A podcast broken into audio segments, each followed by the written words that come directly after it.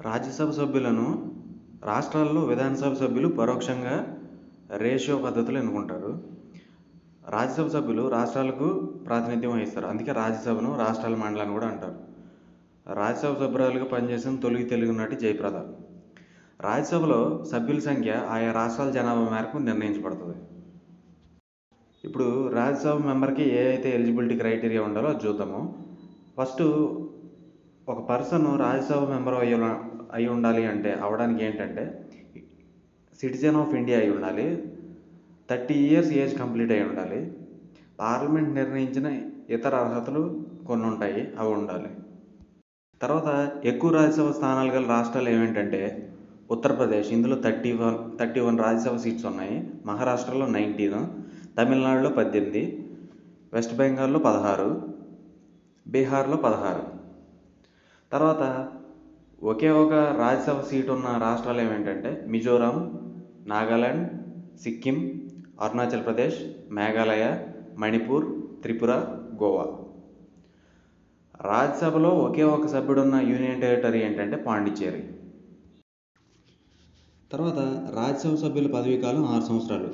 రాజ్యసభ శాశ్వత సభ. ఇది రద్దు కాదు ఇప్పుడు సభ్యులు ఆరు సంవత్సరాల కాల వ్యవధికి ఎన్నుకవుతారు. అయితే మొత్తం సభ్యుల్లో వన్ థర్డ్ వంతు మెంబర్స్ ప్రతి రెండు సంవత్సరాలకు ఒకసారి అంటే అరవై సంవత్సరాలు పూర్తి చేసిన వారు కంప్లీట్ అయిపోయినా కానీ లేకపోతే ఆరు సంవత్సరాల టర్మ్ కంప్లీట్ అయిన వాళ్ళు రిటైర్మెంట్ ఇచ్చేస్తారు.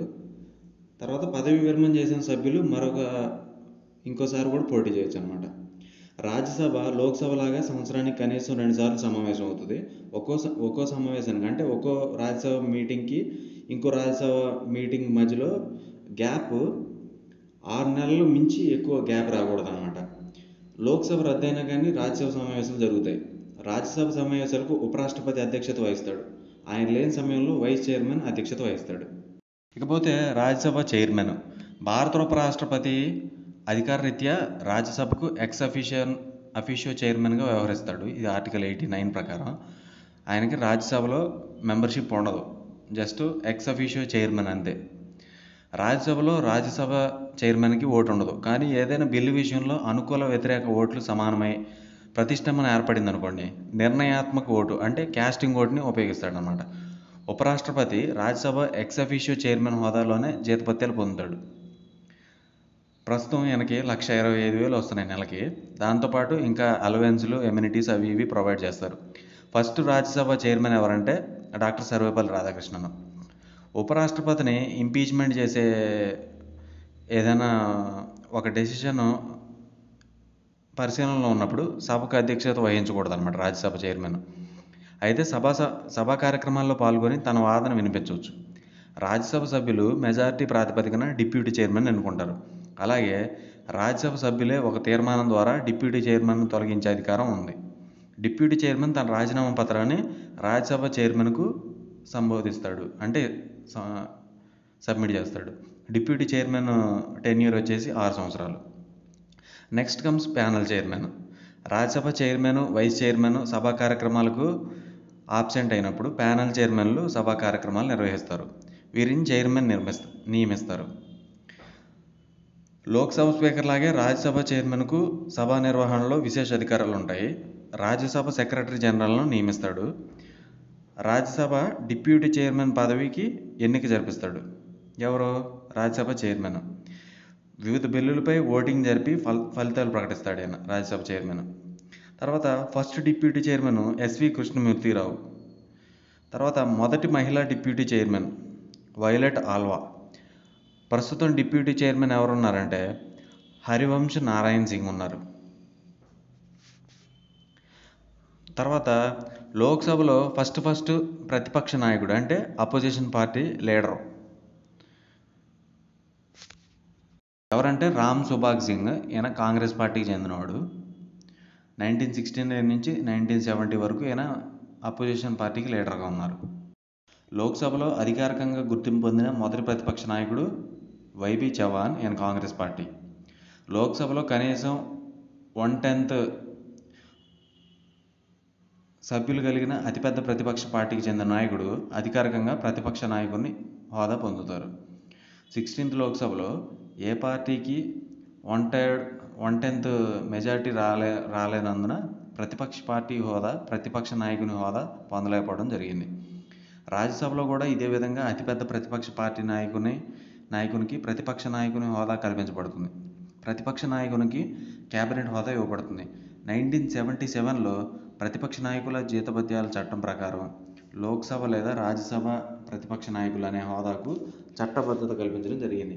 ఈ చట్టం ప్రకారం మొదట గుర్తింపు పొందిన మొదటి ప్రతిపక్ష నేత వైవి చవాన్ రాజ్యసభలో గుర్తింపు పొందిన మొట్టమొదటి ప్రతిపక్ష నేత కమలాపతి త్రిపాఠి.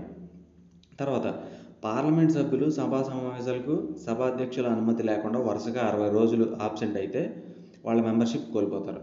సభ్యులు ఏకకాలంలో రెండు సభల్లో సభ్యత్వం ఉంటే ఒక సభ సభ్యత్వాన్ని కోల్పోతాడు. ఒక అభ్యర్థి రెండు స్థానాల్లో పోటీ చేసి రెండిట్లోనూ గెలిస్తే నిర్ణీత గడువు అంటే పది రోజుల్లో తను ఏం చేస్తాడో చెప్పాలి. లేకపోతే రెండు స్థానాల్లోనూ సభ్యత్వాన్ని కోల్పోతాడు అనమాట రాష్ట్ర శాసనసభకు పార్లమెంటుకు ఒకేసారి ఎన్నికైతే పద్నాలుగు రోజుల లోపల రాష్ట్ర శాసనసభ సభ్యత్వానికి రాజీనామా చేయాలి. చేయకపోతే పార్లమెంట్లో సభ్యత్వం రద్దు అవుతుంది పార్లమెంటు సభ్యుడిగా ఉండి లాభదాయక పదవిలో ఉన్నప్పుడు కూడా సభ్యత్వాన్ని రద్దు చేయవచ్చు. పార్టీ ఫిరాయింపులకు పాల్పడిన సభ్యుడు తన సభ్యత్వాన్ని కోల్పోతాడు.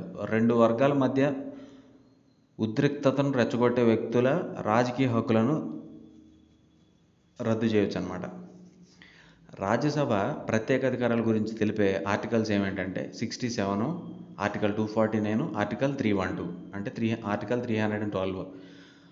Article sixty seven ప్రకారం ఉపరాష్ట్రపతిని తొలగించే తీర్మానాన్ని ముందుగా రాజ్యసభలో ప్రవేశపెట్టాలి. రాజ్యసభ ఈ తీర్మానాన్ని ఆమోదించిన తర్వాత మాత్రమే ఇది లోక్సభ ఆమోదం కోసం పంపబడుతుంది. Next article two forty nine ప్రకారం రాష్ట్ర జాబితాల్లోని అంశాలపై చట్టాలను రూపొందించాలంటే తీర్మానాన్ని మొదట రాజ్యసభలోనే ప్రతిపాదించాలి.